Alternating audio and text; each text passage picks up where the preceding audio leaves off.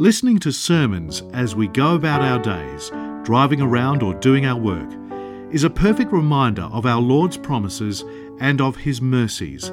This is the mission of Upper Room Media to make the Word of God accessible to anybody and everybody. In the name of the Father and Son and Holy Spirit. Amen. Thanks for having me, guys. Do, do we need the mic? Sure, surely we don't. We need it because the air conditioning too loud? Okay, alright. No worries. Um, so, thanks for having me, guys. It's wonderful to see you all. It's wonderful um, to share in the new church. Uh, I can see it's still under construction. Um, yeah. Um, so uh, they asked me to talk about this idea of the holy, understanding the Holy Trinity. so I mean, it's a very big topic. Um, within these slides that are about to come up, uh, it's uh, I have some stuff about the Trinity and some stuff about who Christ is, Christology. I think you guys are going to do that with someone else, I guess. And they're very interrelated. Um, so because it's it's a huge topic, um, and one talk obviously is not going to do anything. It took hundreds of years of the greatest Christian minds grappling and fighting about it and writing all these things about it. So obviously, I'm, we're not going to be able to get to the bottom of the Holy Trinity, at least the intellectual side of it, um, tonight. But I thought we can make a start, you know, um, and to try and understand that the way that. He, uh, do I just press across and this will go? This. yeah, great. Um, so I, I figured what we could do is talk about it uh, and think about it the way that the Bible has presented it to us. Okay, so the concept of the Trinity is something that the church, um, over a long period of time, developed as an idea, as a concept, and then they eventually crystallized it into a few formulations and sentences and ideas that we can understand. Um, but this, uh, you know, Father, Son, Holy Spirit, that's what we're talking about here, Trinity. Father, Son, Holy Spirit. Okay? That idea and the way that the Trinity kind of, how we define it, developed and the church articulated it in a certain way. Um, but it wasn't new. It didn't come out of nowhere. It came from within a body of ideas that the scripture had already given and had been revealed over time.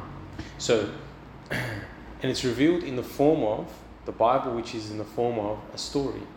You know, so the Bible is written as one big story from Genesis all the way through Revelation. It's one book, one story, one idea that's running throughout the whole thing. And as you read it, or as the centuries passed and the, the church collated it, um, it became more and more understood.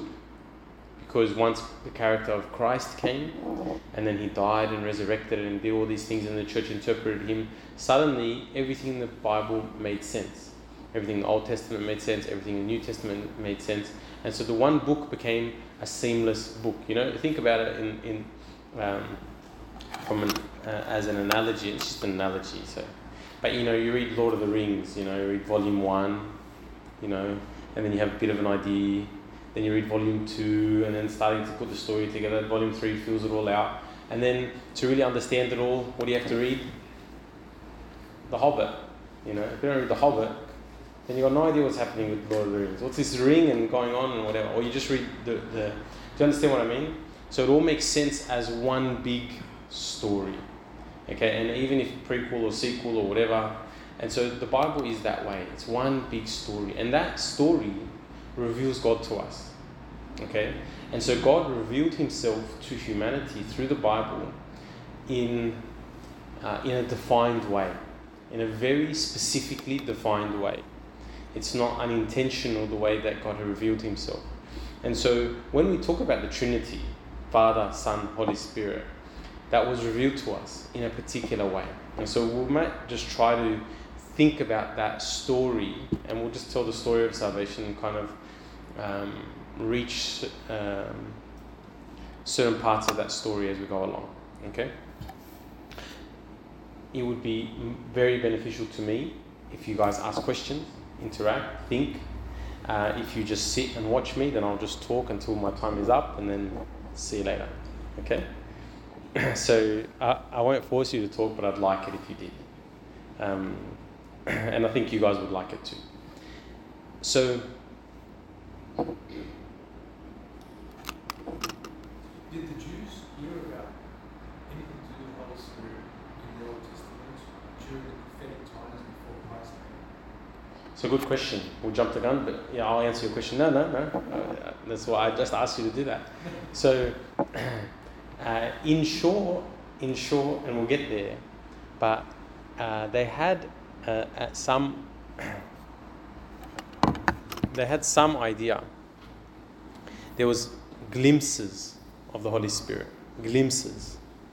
There was manifestations of Christ. There was glimpses of the Holy Spirit, and the Father was in your face. And we'll talk about that. We'll talk about that. That gradual revelation, that piece by piece, so that they can understand God properly. So they didn't just go down their own agenda of thinking and just, you know, put God in whatever box they felt like putting Him in, which is what the world was doing at the time. So the story goes God created man. You know, it's very basic. God created man. And we're not going to talk about the mechanism of God's creation. Mm-hmm, mm-hmm. We're not going to go on about you know, creationism versus evolutionism, all that kind of stuff, which everyone likes to get bogged down into. And then man, who was in the image and likeness of God, fell or chose to move away from God by sinning. Okay? and by doing that, and they had the breath of God in them, they were made in the image and likeness of God, and then they moved away, and the consequence, and they were made very good, you know, up there, very good. And then, as they moved away in sin uh, through Adam and Eve, he said to them, If you do that, you're going to surely die. And they did that. Therefore, they surely died, and the pronunciation of death happened to them. And basically, what happened to them is they started to move away from the image and likeness of God. Okay? We were made in the image and likeness of God. They started to move further and further away from that image and likeness of God, which was embedded in them by the very nature of their creation, because God had breathed his life into them. Okay? So man is sent out of the garden. But after they are sent out, or as they are being sent out, there is these glimpses of hope that God gives them. So he pronounces death, he sends them out, but he gives them a glimmer of hope. And he, there's, you know, the church has always, or the, the Jewish people always understood this, this verse in, in the beginning of Genesis He shall bruise your head and you shall bruise his heel about man and the beast, right? As in, there's going to be this war between Satan and man. And but you will bruise his um, head, you know. And then within that, there's the glimmer of hope that there is some hope that they're going to be redeemed from this plight that they're in, this death and the moving away from the image and likeness of God. Um, and we also get very early on, if you read the Bible carefully, very early on, you get glimpses of God that are not easy to understand, right? So he's talking about himself in the plural. Let us make man in our image. And you read that and you think, well, what's going on there? And many people have interpreted it in many different ways. You know, divine counsel and many different beings up there, and or God is, you know, narcissistic, that us like a king, you know. But we read it and we think, well, what's going on there? Is God narcissistic? Is there a divine counsel? What's going on? But you get these glimpses, okay, alternating between singular and plural. And it's not the last time you'll see that, but it starts very, very early on. then the story then hones in on, I mean, man keeps falling, but hones in on this family that God then chooses to continue his story through. Okay, that's the story of Abraham, Isaac, and Jacob, the patriarchs, and then the judges, and then the kings, and that story just goes for centuries. Okay, that story tells the story of a family or a people that God has chosen to continue His story of salvation. You know, because we said that, that all we know so far is that humans are in a bad situation. And then we go into this story of these Israelite people, and within that story, the people keep falling, bang, one after the other Noah and Babylon and uh, Babel and whatever. There's millions of, of falls, bang, bang, bang, bang, bang. And always they're restored. And within that story, there's all these little promises. Heaps of little promises constantly along that way. And so there is this feeling that there's gonna, they're going to be restored somehow.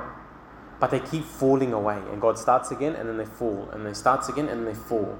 And God keeps trying and trying and trying. So I've got the examples up there of when He starts again and then they fall over and over and over again. Okay? And so that's the story um, throughout the Old Testament. And again, we're not going into details, but that's basically the structure of the whole Old Testament. All the while, as the story goes on, there's a promise. You know, in between, there's all these little promises along the way. For example, in, um, in I think this is in Samuel, he shall build a house for my name, and I will establish the throne of his kingdom forever. I will be his father, and he shall be my son. Your throne shall be established forever. You know, and this is in Samuel, but it's also throughout the prophets, throughout the Psalms, throughout the, everything. It's just sprinkled. You know, imagine you're reading this story. You know, as I said, you're reading Lord of the Rings, and then they're chucking in. It's doom and gloom, and then there's hope. Gandalf, you know, comes in and does whatever he does. You know, that's I, I, I'm, I'm, I'm joking, but that's kind of what's happening in the story. And when you read it, you actually get that feeling. You get this feeling that there's hope along the way. Um, and then you start getting this, these sprinkles of, well, this hope is going to come through the hands of someone. Maybe an anointed figure, the Messiah. Maybe a son of David. Maybe something or other. There's, there's some terms, son of man, and all the, these terms are just thrown in throughout the whole Old Testament. And so what you're gathering is a general feeling. Okay? That's what they're gathering. And it's been interpreted by the Jews over centuries, but that's what's been happening throughout the whole story.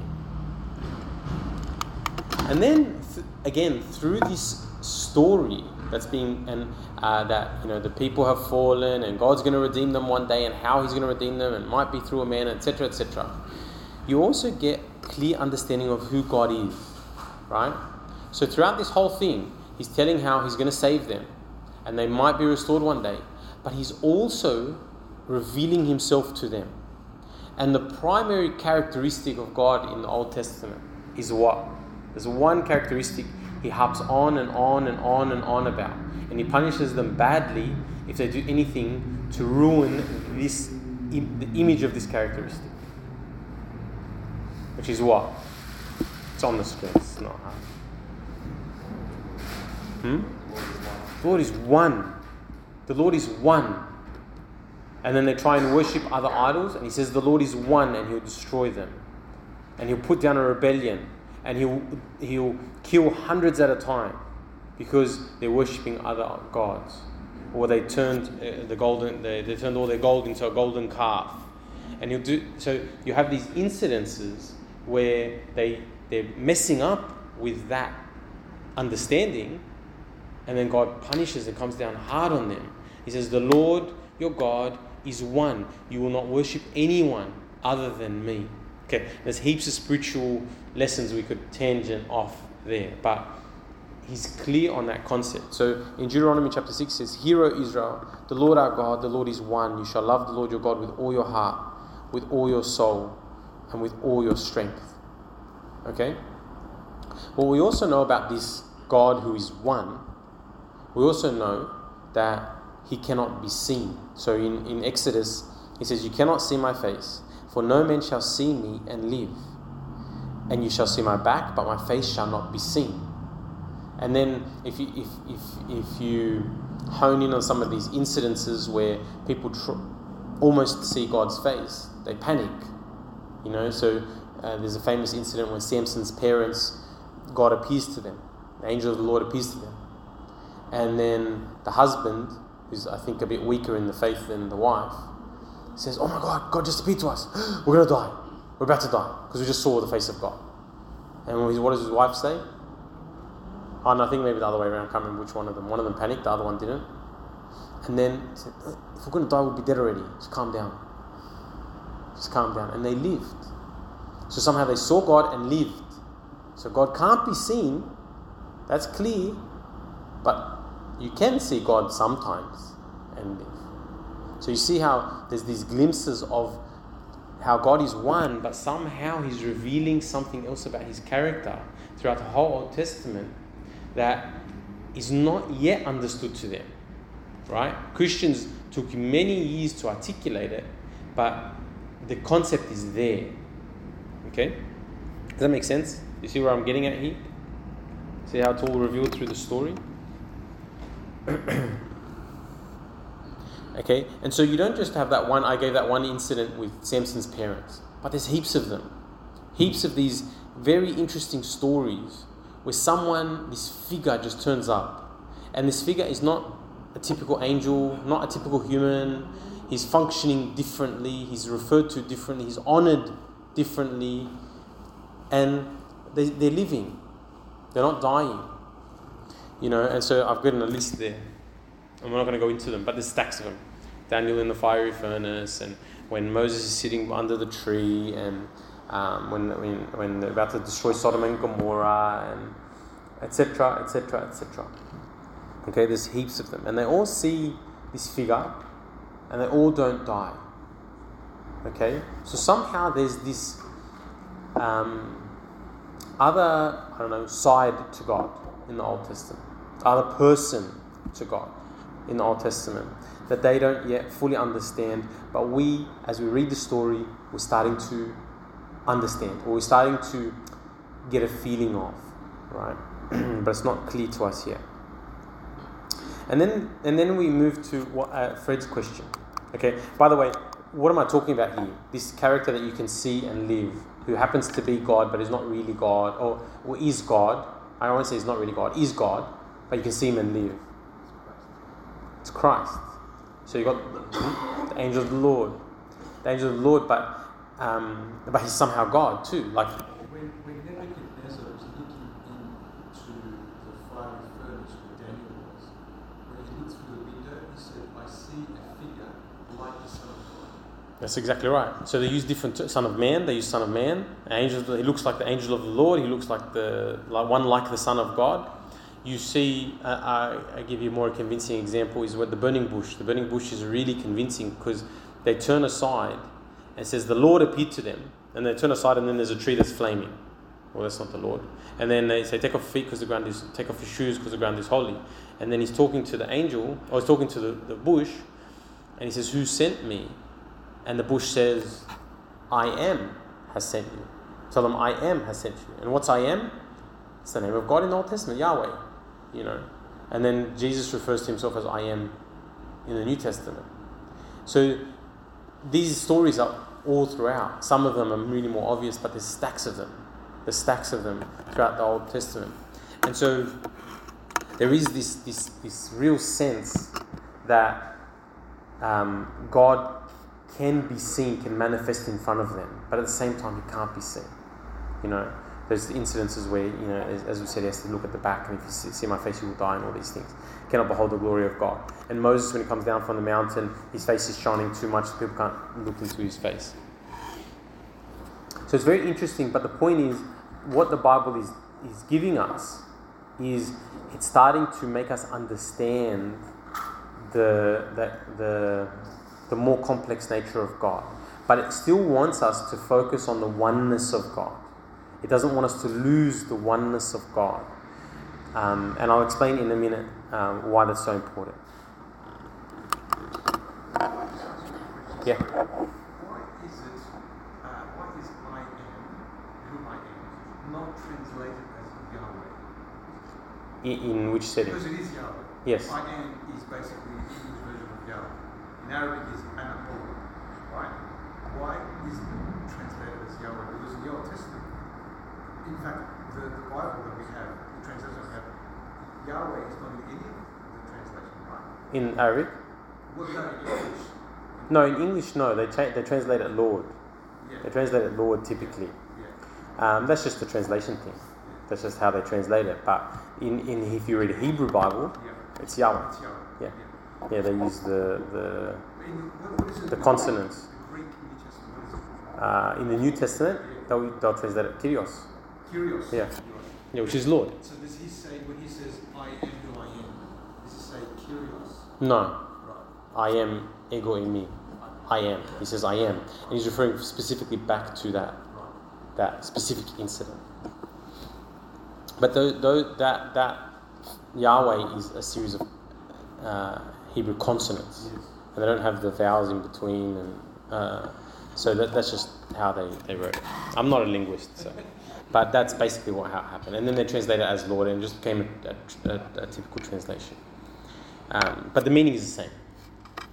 Um, so then we also get, but much more vaguely, as uh, Fred asked at the beginning, uh, glimpses of the Holy Spirit. So there's also glimpses of of um, the Spirit of God, you know, or the breath of God, or the wind of God, or the um, there's another one there as well. But uh, and so I've got a few examples up there, but it's more vague. It's not concrete, and it's very hard to develop a theology of. But it's there in the Old Testament. But it develops much more in the New Testament. So the main thing that you want to gather from the Old Testament is that God is one. And why? Why is it so important? And why could He not yet reveal His nature as a triune God in the Old Testament? Why do you think that that maybe God couldn't reveal Himself in that way at that time? Very poor level of understanding. Yeah, I think so too. The, or the, not, not just, just the pagan world, the, the ancient Near East, the, the- everything was polytheistic. They were worshipping gods, they were worshipping the storms, they were worshipping um, war, they were worshipping sexuality, they were worshipping anything.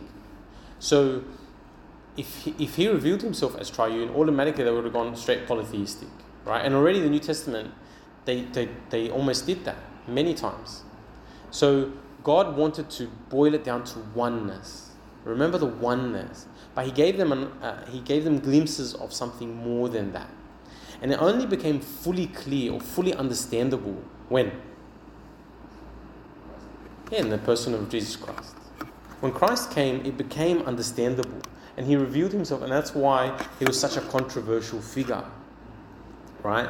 Because He called Himself by all these terms, but what's the one term He never used for Himself? Yeah. What is it? I am God. You know, you always wonder when you're a kid growing up in Sunday school, why didn't God, why didn't Jesus just say it? Why didn't he just say I'm God? He implied it a lot of times though. He didn't stop implying it. He didn't stop implying it. But he never said it. You know what I mean? Like, you know how frustrating that would be to listen to someone saying, like, you know what I mean? Like, you're saying, oh, who's the priest of the church? Well, he, he looks like me. You know, um, he dresses, his name is sort of like Paul, you know, and you're going round and round in circles, you know. He- He's not doing that. I'm, I'm, I'm uh, joking, but that's kind of what he did. You know, he, he didn't never said I am God, but he used every other way of saying it. So to the blind man, when he opened the eyes of the blind man, end that conversation when the blind man says to Jesus, Who is he that I may worship him? And Jesus says to him, I who speak to you am he. Yeah, but he said the Son of Man. He never said God healed you. Yeah. So he said the Son of Man healed you, or something like that. He would never said God. That's the point. He never did. He always used express. There is some favorite expressions, and and when you analyze them back through the Old Testament, we're like, what else can he possibly mean? But he never used the expression. And there's people have thought about this a lot, why and why and why. But I think it's clear because they would have misunderstood. You know, the the term God was so loaded for Jewish people, and they were so monotheistic. Right, so you had the pagan world, which is so polytheistic, and you have the Jews who are so monotheistic that both of them would have skewed the idea of God if he didn't put it in the language that he needed to put it into for them, for humans to understand properly or to be revealed to them properly.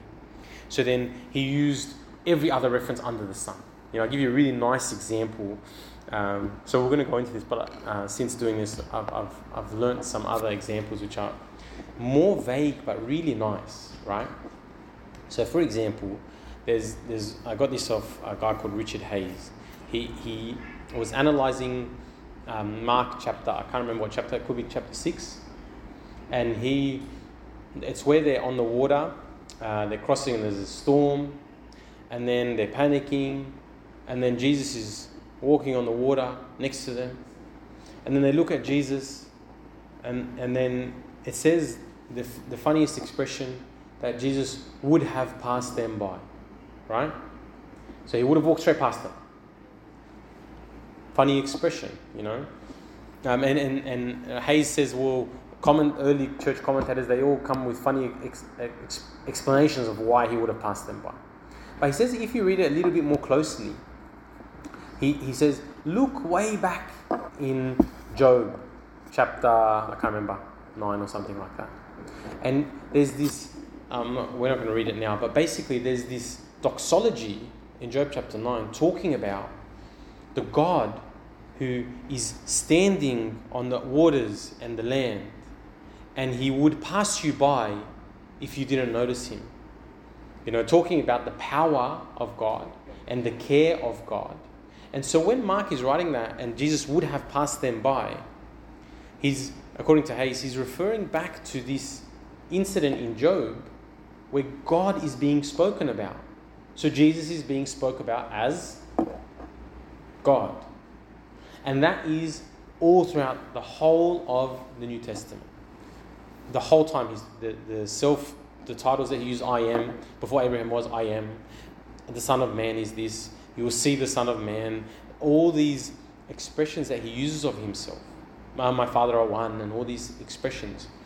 He is pointing, he's referring to the God of the Old Testament. He's saying, I'm the God of the Old Testament. I am one with the God of the Old Testament. Um, and so the whole New Testament is revealing that side of God to us, or that, that person of God to us. Does that make sense? Who is the second person of the Trinity. So now we've got clearly from the Old Testament the first person of the Trinity is the Father. And then we have clearly now in the New Testament the second person. There's millions and millions of examples which we could go into, but we're not going to go into them because you just have to read the Bible yourselves. Okay, um, and so that's why I said there's heaps of expressions. Okay, and so these are these are self-designated claims, and um, because of these claims, he gets himself killed. So actually, even though many people later on say, "Well, did Jesus really say that about himself? Is that what he really meant?" Even at the time, it was well understood what he meant, because they said, "You're making yourself equal to God," and then they killed him. Blasphemy, blasphemy. What you're saying is blasphemy. He never said, "I'm God." But still, they call it blasphemy all the time. So it was well understood to them at that time what he was saying about himself. Whether it's true or not is a whole other story, but that's what he was saying about himself. That's what the New Testament authors were saying about Jesus. Um, and he also starts to talk about more and more, especially if you read John's Gospel, the Holy Spirit and the work of the Holy Spirit and this entity of the Holy Spirit who is going to be very, very active, who is distinct from himself. You know, he says that quite clearly. and so once he dies, Jesus, so he gets himself killed with these claims, okay? And then they're wondering, is he really God? Or, you know, he said he's God and all these things. But then he resurrects, and it, it's, you know, the proof is in the pudding. And then that message becomes a, the good news needs to be spread. So the church then has a job to do. But the church does that very specifically through um, the Holy Spirit. And then the, the, the, book of Acts, which tells the story of this explosion of this message. The whole, you know, we call it, what do we call the Acts? Does anyone know the actual name of it, what we tend to call it? Yeah, another way of saying it. The Acts of the apostles, you know, we just did the apostles fast and feast of St. Peter and Paul. But actually, if you read it, who's the one acting throughout the whole thing? Mm, yeah, he is. Yeah, who's the one acting? The Holy Spirit. Yeah, it's the Holy Spirit. If you read it a bit more carefully, okay, um, so you read phrases like, Then the Spirit said to Philip, while they were ministering to the Lord and fasting, the Holy Spirit said, While Peter was reflecting on the vision, the Spirit said to him, They passed through Phrygia and Galatia, having been forbidden by the Holy Spirit to speak a word in Asia. So who's the puppet master? It's the Holy Spirit. So the Holy Spirit is being revealed clearly in Acts. But how does Acts end? What's the final word of Acts? Well, we know what it's not. What's it not? It's not what I actually don't know what the last word is. I just I just know what it's not. It's not amen. It's not amen. Why? Does the why did does the church not put amen at the end of Acts? Because it's ongoing. It's ongoing. You know when we do um, the during the liturgy, the priest goes around and he does the incense during the, the book of Acts. And you do like a the way that the, the priest walks around the church is he goes to uh, which side first? The, the, the right hand side, then he goes to the left hand side, then he walks up the church and he stops halfway, right? It's very muted, and then he goes straight back. Why does he do that? Because the work is only half done, this work is still to be done, you know, and so um, it's good to pray at that moment, you know, all of us that please, Lord, let us continue as we're reading Acts to continue the work of the apostles that the Holy Spirit has started. And so the Holy Spirit has been revealed in that way, but is continually being revealed in and through the church. Okay? And that's how the story. So I gave all of this to show you how the story um, reveals this idea of the Trinity. And you don't need to really get so bogged down in theological catchphrases, right? The story itself has it all there. And when you read the story, you start to understand it more and more. God reveals this to us. There is catchphrases, and we can go through some of the catchphrases if you like, but they're not the important stuff. What's important is God is revealing Himself to us in a way that He wants us to understand Him. And so, one, you have to read the Bible. You have to read it thoughtfully um, to understand the story. And number two, you'll see him reveal himself to us the way he wants to reveal himself to us. Okay? It's no good just trying to get be theologian without um, in dealing with God in the way that he wants to be dealt with. Um, so, anyway, theologically, the way uh, Saint Gregory of Nazianzus he says this about the um, about what I just talked about. the Old Testament proclaimed the Father openly and the Son more obscurely. The New manifested the Son and suggested the deity of the Spirit. Now the Spirit Himself dwells among us and supplies us with the clearer demonstration of Himself, but that by gradual additions the light of the Trinity might shine upon the more illuminated. For this reason it was, I think, that He gradually came to dwell in the disciples, measuring Himself out to them according to their capacity to receive Him. And indeed, it is by little and little that He is declared by Jesus as you will learn for yourself if you will read more carefully. So that's back to my point of it must be revealed to you personally. And as I said, we're not going to capture the whole topic here in, in half an hour. This is something that God reveals, uh, and, and so St. Gregory is saying, and this will be clear to you if you just pick up your Bibles and read it. You know, just pick up your Bibles and read it. Um, How much time do I have left? I mean, we, do, you want to stop there or?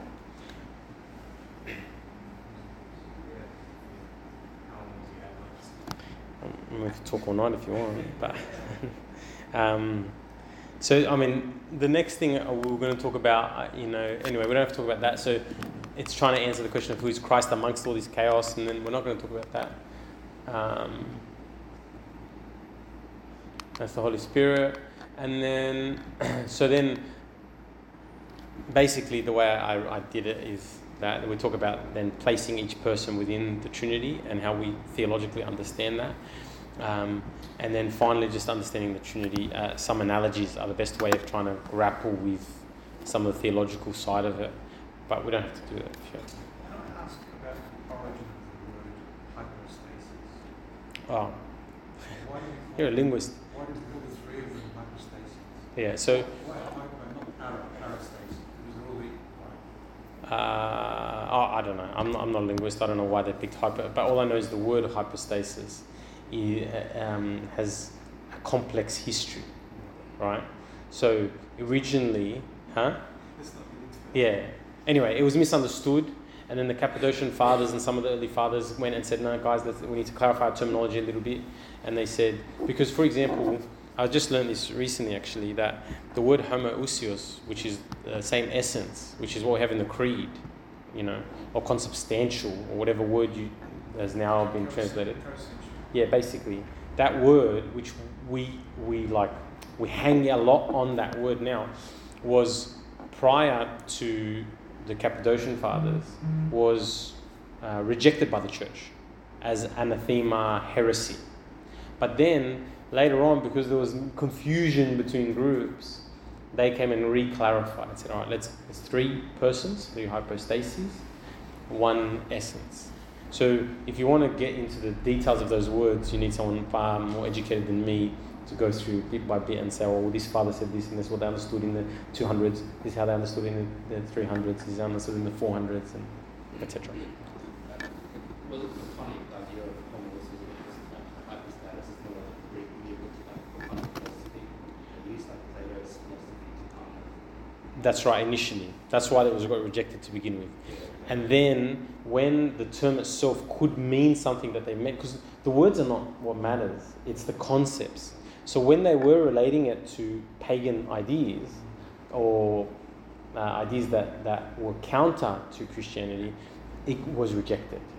But then later on, when they said, well, actually, this term captures our meaning really well when you think about it like this, then yes, we take it. And then they hang everything on it. Basically, you, that's right. So you could probably explain it better than me. But that's, that's exa- exactly what happened.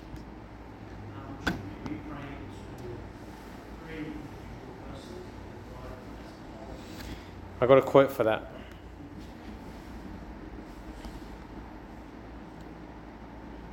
Oh, this one, right up there, in front of you. Okay.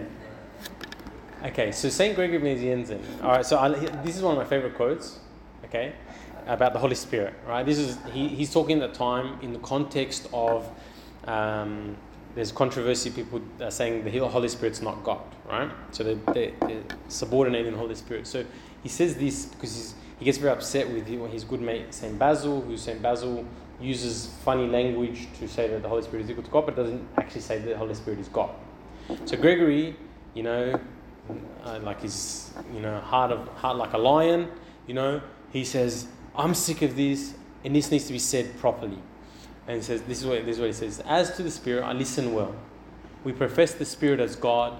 I repeat, you are my God, and for the third time I shout, the Spirit is God." Until this day, nothing has shaken the cosmos as greatly as the audacity with which we proclaim the Spirit as God. You know, so he, he just bang, and and he says this says because my name, I'm a nobody. He's not a nobody, obviously. It's Gregory Nazianzen, but at the time, he's like Basil's this guy. I'm a nobody. I'll say it. If you're too scared to say it, I'll say it. You know, I'll take all the heat for it. And he comes out and says this. And he actually fought with Basil quite a bit about it. Um, and then, so to answer your question, then, now that we've clarified Father, Son, Holy Spirit, and it's a bit confusing, which one are you praying to? This is the way that he describes it.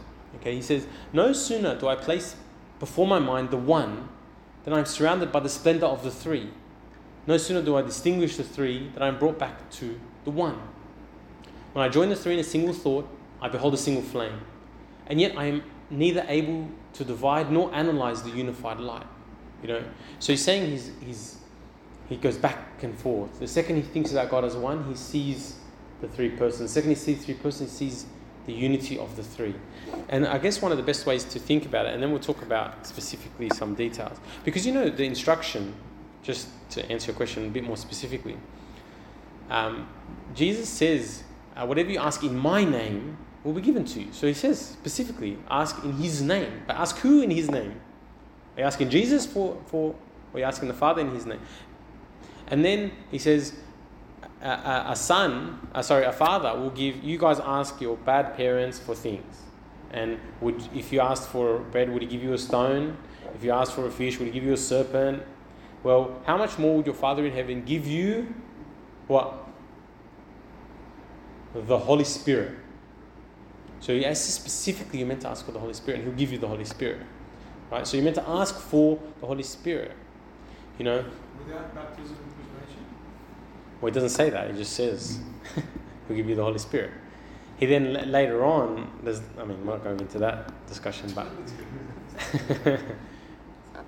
uh, but in that specific setting, without complexifying the, the, the, the concept, the idea is we are meant to ask for the Holy Spirit. We're meant to ask in the name of Jesus. We're meant to ask the Father for these things. But at the same time, we're talking to Christ, and the Holy Spirit is within us and awake in us. And you know what I mean? So it's it's it's all. You're praying to God, and God is all three. And you're asking for the Spirit to be alive. You know, so actually, going on a bit of a tangent, but basically, and I heard once that when we talk, think about the concept of prayer, prayer is not something that is intuitive, nor is it something that you know how to do straight away. It's you're meant to learn and to be taught how to pray. And that's why the disciples said to Jesus, Teach us to pray, teach us. And he started, right? Well, then when you pray, you say, and you ask for these things, and this is what you do, and this is how you're going to say it, and you know what I mean? Focus on this. And so, prayer, I think, is a lifelong thing that develops and sharpens and becomes better and better. You know, and so you can start your prayer by asking for material things, but slowly, slowly you start to realize, I should be asking for the Holy Spirit or the fruits of the Holy Spirit, or do you know what I mean? So it's not an easy question to answer. You know, there's no there's no right formula, but you start by praying, and then as you get closer and closer to God, I think it becomes more and more clear to you. And when you ask in Jesus' name, suddenly it's always answered because it's a promise. God is one, the three persons of God. Why is that? It sounds a bit monotheistic. Poly, it does, it does. So that's why we think about it in terms. The best way of thinking about it is analogies, right?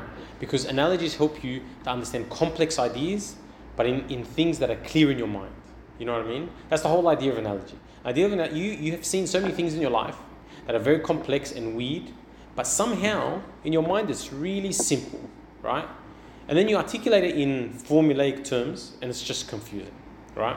So you think about, for example, this is an example from Father Mark, right? Father Mark, this is his slide. Um, think about a fire, right? A fire has three parts to it that are un- they're indivisible. You can't divide them, right? You can't have fire without heat. It's non-existent, right? Maybe some weird other types of chemical fires. Some chemists will come no, actually you can. No, I'm talking about normal fire, right? And then you can't have it without flames. There's no fire without flames. And again, you're gonna. Some people will say, because they taught us in chemistry once, actually, I don't remember. There's invis- you know fires that have no no flame, and then we didn't tell the teacher um, that it was on fire, and she tried to move it. we got in trouble anyway. And you can't have fire without light, right?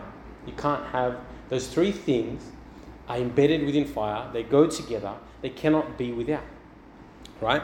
But each one is distinct. You know, light has photons and whatever. Flame is chemical reaction, and heat is heat. I don't know. Physicists will tell you what heat is, right? Hmm? Energy. Energy. There you go. Right. So each one is distinct, but they are hand in hand. And if you think about it, and the sun is probably a better way of thinking about it. The the I guess the um, the flames are the source of the heat and the light, right? The flames are the source of the heat and the light. Does that make the flames greater then? Right? When we think about the Trinity, we think of the Father as the source of the, the Son and the Spirit. Okay? That's one way of thinking about it. Again, a better, a better example is the sun. So the sun, when you think about it, you got the light, you got the heat, right? Coming from the sun, but the body of the sun is clearly the source. You know, with the flames, you know, which one's the source? They're all kind of uh, a bit more confusing, right? You say, oh, the timber's the source, right? Oh no, the timber, we're talking about fire. So, but the body of the sun is the source, and the heat and the, light come off it. And so, and then, for example, you can't say you can't look at the sun; it's too bright, right? But you know the sun is out, don't you? How? You feel the heat. You close your eyes, you can you still know the, the sun is out. You know, you can sense it. You, you can it's life giving. You know, you can't have a tree growing without that light or that heat. So it's life giving. The Holy Spirit is life giving. Do you understand? See that analogy, the way that works, so you can understand a little bit more. Again, you got the tree. So uh, these are all the fathers use these analogies. It's not me coming up with these analogies, by the way. These are the church fathers in the early church. The tree, you have the unseen part, which is the root system underneath the tree, which can be bigger than the tree itself. And they are the source of the visible tree. And then what comes off the tree, which gives life? The fruit. Right? So that's another way. And or it's one tree. You can't distinguish what is the tree, what's not the tree. Is that why we don't have the iconography of the Father? Yeah, typically there's no iconography of the Father, and that's why it's, historically it's not been done. But there is there is one example. Does anyone know it? Yeah, do you feel Uh, I don't know that one. there's kind of like three ultimate siblings? Oh yeah, yeah, yeah, yeah, yeah. Okay, and there's another one which is Rublev's Trinity, the Russian one. Uh, I was thinking Mic- Michelangelo, the way the. Oh, when the, the Sistine Chapel, that one, yeah. Uh, yeah, that's that's like a Catholic. It's not an icon. It's just an art. Um, Rublev's Trinity is uh, actually it's Abraham and the, the the three of them as they're walking to destroy Sodom and Gomorrah. But when you read that story more closely, more than likely that story is one is Christ and two angels. It's um, but the way the story is written is us, plural, singular, plural, singular. So some of the fathers have interpreted as Trinity, some of the fathers um, have interpreted as, but I think it's more convincing that it's Jesus. And but anyway, you guys can read it and decide what you think. Um, so finally, we cannot get away from this idea of love. The Trinity is this bond of love Father, Son, Holy Spirit. Okay? And the thing that unites them is love. The characteristic that is their essence is love. And that's the, the, the characteristic that is being spread to us. And that, that's why he says, you, you will know you are my disciples by your love for one another, because that's the characteristic that God is pouring on us, that's sharing with us through this, this triune God. And so that Father, Son, Holy Spirit united by love, but also God, me, man, united by love. Glory be to God forever. Amen. Thank you very much for listening to me. You guys have any more questions? Um, just in regards to Genesis, um, so the Jews when they read, let us make man in our image. I think within the Hebrew translation of the Old Testament, that translation is singular, not plural. Or I've heard that like they don't read it as plural. Yeah. it's singular. Yeah, actually, no, no, it is plural. I've, I've, I've listened to something recent, recently from like some Jewish people that knew Jew, Jew like Hebrew, and they were saying that uh, there's this idea in the Old Testament. It's a complex idea that I'm not that across, but basically, this idea of the divine council, right? That there is um, heavenly beings, right, and that is there throughout the whole Old Testament. And in fact, we don't we not against that idea. You know, we've got the four living creatures, we've got um, the cherubim, the seraphim, we've got all these things, and so in in that setting when it's talking in plural, they'll it's often been interpreted as the divine council, right?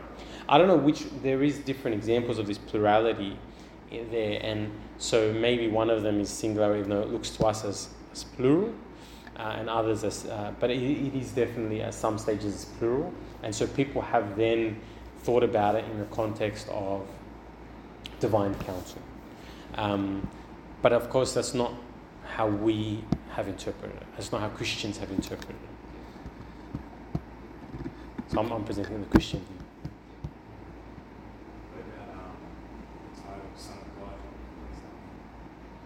So, um, when he says things like, uh, my father and I, are, so he's claiming to be the Son of God, and that, that phrase, it's well understood by the Jewish people at that time to mean equal to God.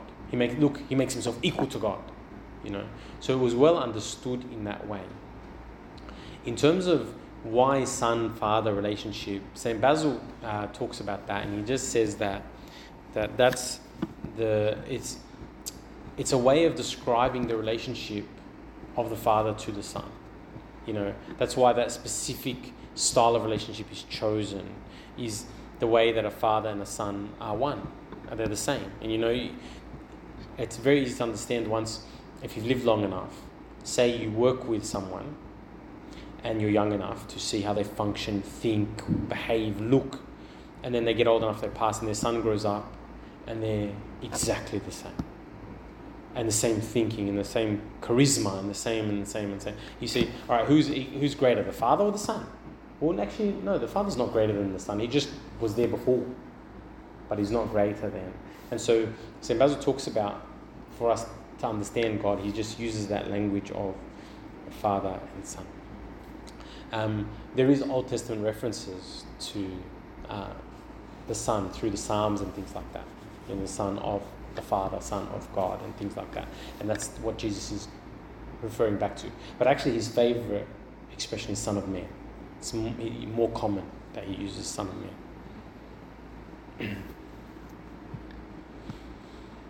I hope that helps answer some of the very complex questions around this stuff. Thank you for listening to me. Yeah, yeah, yeah. So when, when God was creating the universe, was the sun, did the sun exist? Like the, the, The physical Son.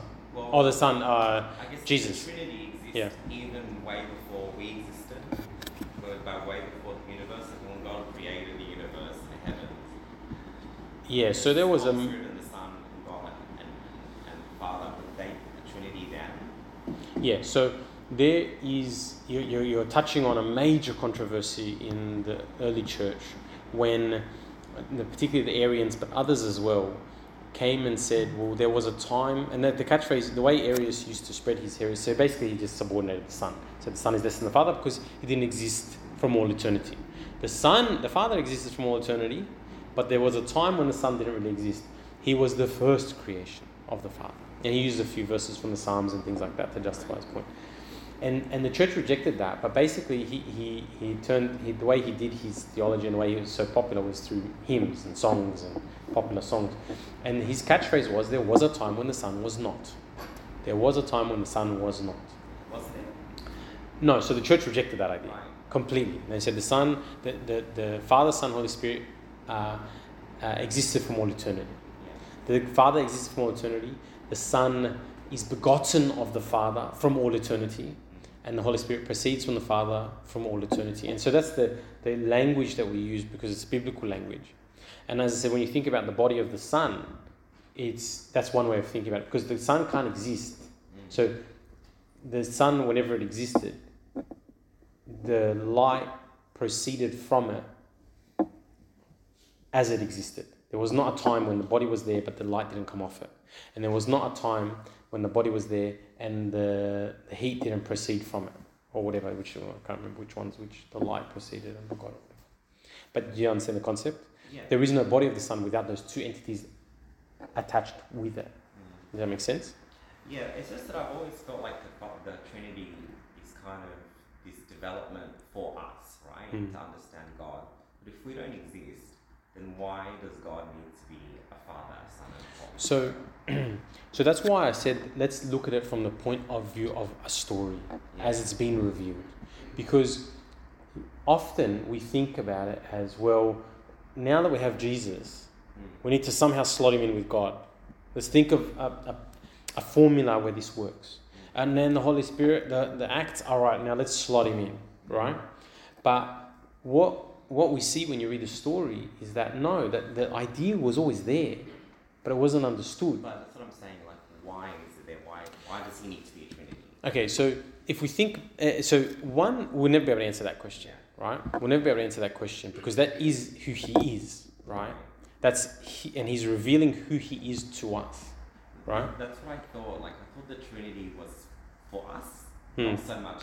No, no, no. It's him as he is, Right, and he is revealing himself to us. right. Just like, for example, um, I don't know how to describe it. So you got a little baby, right?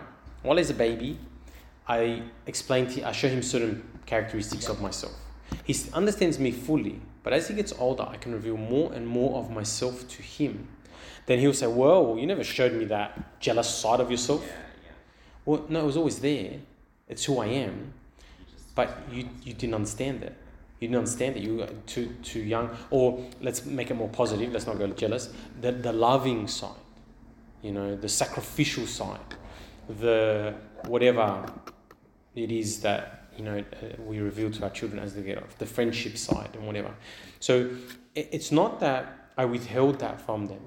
It's not that um, that's I've changed myself to now clearly reveal myself or whatever. Or I'm just revealing to you um, for you to understand how. The, no, no. It's this is who I am.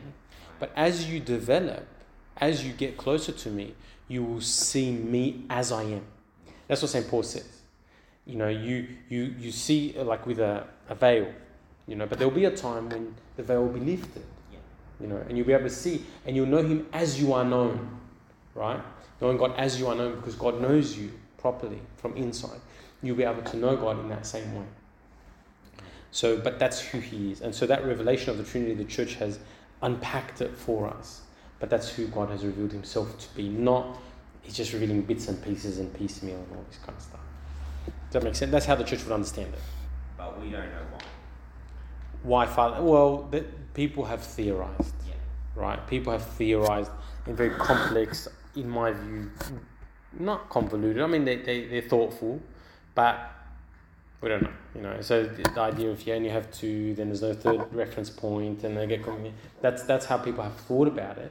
Whether it's true or not, I don't know. But that's people philosophizing and thinking and trying to um, come to a good conclusion to that question. But we don't know. That, that he is who he is. The way C.S. Lewis puts it, sometimes people say, "Well, if eh, why doesn't God do this and why doesn't God do that?" He says, "Well, um, he doesn't, and if he did do that, he'd be something other than God, because we know that God is this way." Yeah. Like, can I just say one more thing? Like, Yeah. the Son, we know, was came into the, world begotten to save us, right? Like, that's what. Incarnated to save us. He was Yeah. begotten from all eternity. Incarnated, Yeah. sure. Like, that's the role of the Son. That's what we know of the Son. Like, the Son was there for us, right? So, if God has been there, if the Son's been there through all eternity, like, you kind of have to ask, so if we didn't exist, then why was there a Son? Like, No, would he have incarnated? You mean, or no? So he was there. He existed. He, existed, but he incarnated. he, he, in Yeah. human form.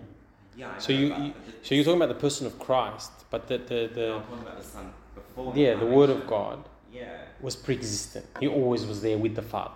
yeah. To say why was there a Son is the same as saying why was there a Father? Why was there Holy Spirit? Why is there God? Well, the Son was was there for us. No, that's that's how you're articulating it. Yeah, Yeah. but He is there. Uh, he's self-sufficient. He's he is uh, I he is who he is. You know that's how that's how G, the, the he who who sent me. I am who I am has sent you. Right. You know what I mean? So he is self-sufficient, self-existent, right? That's how, and so he's just is. He is existence. That think about it more that way. He is existence. There is no existence outside of God. God is existence, and then he chose to then form physical creation, time, or the things that we understand. But that's how the, that's how we would understand that he's not there for us. No, no. In fact, if you if you want to put it properly, we are there for him. Yeah. It's the other way around. But we're-. Yeah, yeah, yeah, yeah. But look, the fact is, God is not only there for us. Like we are there for God, like this Father, and then I feel like the Son is there for us. No, I, I think you're. Yeah. uh, that's not how we would put it. No. No, that's not how we would understand or put it. But like a fa- like you know, like for example, my existence isn't there for my children, right? But as far as they're concerned, my whole existence is for them. Yeah. Do you know what I mean? That's how they see it because they've limited understanding of life, right? So dad is for us. The concept that I wouldn't be like listening to them 24 hours a day as they ask a question, automatically stopping all I do and listening to them and all these things is foreign to them. Why? Because I make them believe that. Because every time they talk, I, I, I provide for them and I care for them and I'm there for them. And so I reveal that to them. But is my existence For them, I was pre-existent. I was there way before they were born. Um, my soul is long gone, you know, and worshiping God and doing all this, and there's other work to do in the world, just in bringing up my children, all these things. So, am I there just for them? No. But am I there for them? Yes. Do you know what I mean? Just for them? No. For them? Yes. I think I think you're stuck on just for them, just for us. You know, he's not there just for us. He just happens to be there for us. I hope that helps. I mean, Yeah, yeah. Hmm. Can you explain that? ah. I'm sorry. Ah, look, I'll put it simply. The way St. Augustine puts it, he says that your heart will always be restless outside of God. But the second you are with God, you will be restful. So, in a sense, we are made in the image and likeness of God. As we get closer and closer to Him, understand Him more and more, worship Him more and more, interact with Him more and more, you will be much more who you are meant to be. You'll be much more uh, what you are meant to be, and you'll be peaceful, and you'll, be, and you have all those characteristics of God. You know, um, one uh, analogy I was using recently was this idea of you know a log and a fire. And you know, when the fire catches onto the log, it shares its character with the log. So the, the heat of the fire is you can't distinguish the log from the the fire and the flames and the heat and the and so you know when when God when the Holy Spirit is alive in us, when we get closer to God and He gives us His character, He's giving us His character. We are um, uh, alive in that way, in a much deeper way than without Him. So that's kind of a basic way of, of putting it. Maybe I misunderstood. I thought you meant we were made for like. To make Him happy, to stroke His ego. You know, that's the way that, that pagans thought. You know, no, I, don't, I think it, uh, there's a really great sermon by Anba Yusuf on the glory of God, and the idea that says when you glorify God, it's for your sake. It's better for you. And so when I say that, it's more that we don't understand what's good for us, you know. And so in that sense, we are made for God. But it's not. I'm not making a theological statement. I'm just saying. I'm expressing an idea. Thank you for listening to me, guys. God bless you.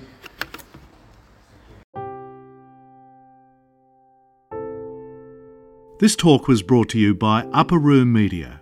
We hope that this talk has, through the grace of God, touched your heart, and we pray that it will not only inform you, but will also transform you and your life with Christ.